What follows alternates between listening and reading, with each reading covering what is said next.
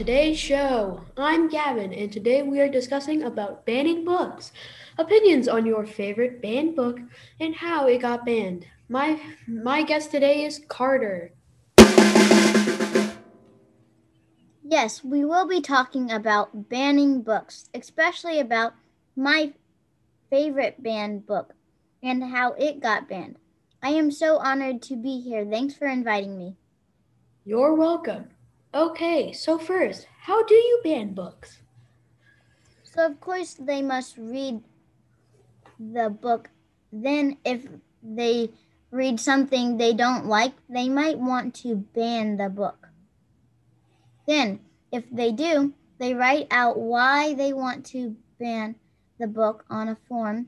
They fill out the whole form and sign it. That is called challenging a book, but the form is called re- a reconsideration form. When you are done, Toilet paper is getting stocked at Publix, Target, Kroger, and Walmart. But hurry, this event ends on December 24th, 2020. Also, it's buy one, get one free. Get toilet paper while it supplies last.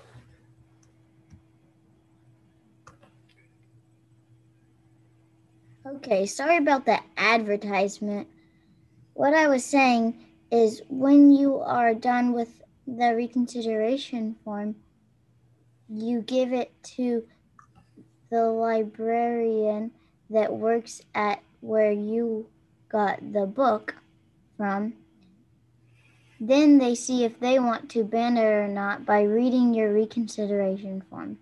Finally, it might get banned if they agree with you. Yes, that was a random advertisement. I don't know where it came from. So, what type of books usually get banned? I think that advertisement came out of your mouth, Gavin. Oh, sure it did. So, good question. The books that usually get banned are the funny books because sometimes parents think the book is inappropriate. Other books talking about politics and drugs also get banned because it might be a kid's library, and those things parents do not really want their kids to know about too much. Okay, good. So, what is your favorite banned book and how did it get banned? My favorite banned book is The Giving Tree. It got banned in a public Colorado school library for being referred to as sexist because the tree, which was a girl, kept giving and playing what the boy wanted to. Throughout the boy's whole life, he never gave or played what the female tree wanted. Some people thought it was sexist that the boy got his way every time. This is why the Giving Tree got banned in 1988. Did I hear it got banned for other reasons too? Like being predatory? I think the boy made money off the tree and built a home and boat out of the tree. Yes, that's true, Gavin. I also read that it was banned for being disrespectful to parental authorities and the forest agencies. The boy asked too much of the tree, who might have been his parent or an authority in the book. Finally, the book was also banned for disrespecting forest agencies. People thought it encouraged the destruction of trees because the boy cut down the tree. Oh, so you picked the Giving Tree. Well, next question. Why is The Giving Tree your favorite banned book? Well, this book is a truly kind story because of all the fun and kind things in it, like when the boy and the tree play hide and seek together. This book also teaches the lesson of giving because it teaches people that you can give too. This book has won many awards.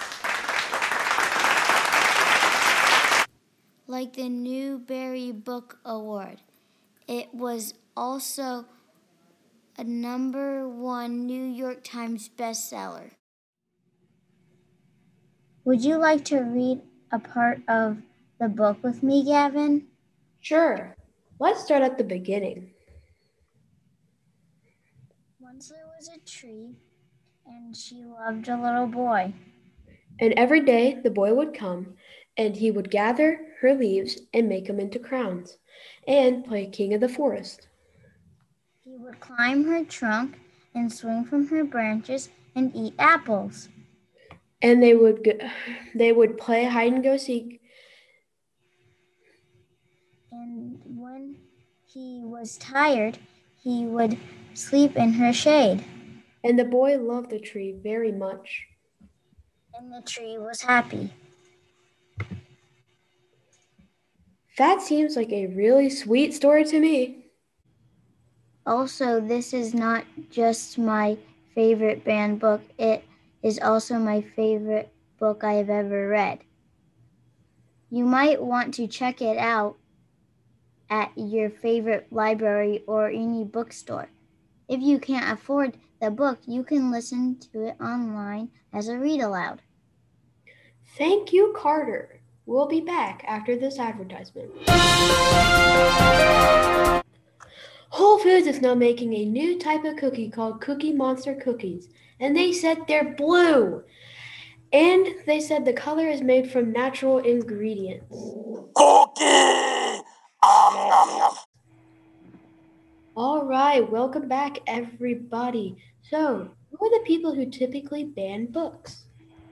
Okay, so normally it is a parent that controls what their child and other children read from the library, but books can be banned by teachers, librarians, and sometimes principals if it is a school library.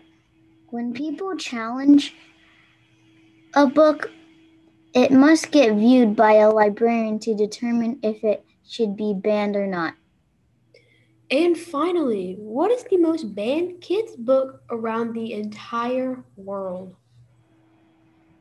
Good question, Gavin. Like I said before, funny books and ones that talk about potty humor get banned a lot. So the most banned book is the Captain Underpants series, according to News ELA.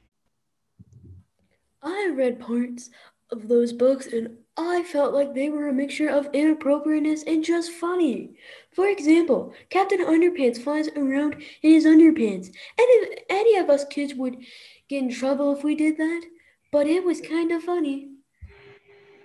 But children love those books all around the world, and I think they know that they are just fiction.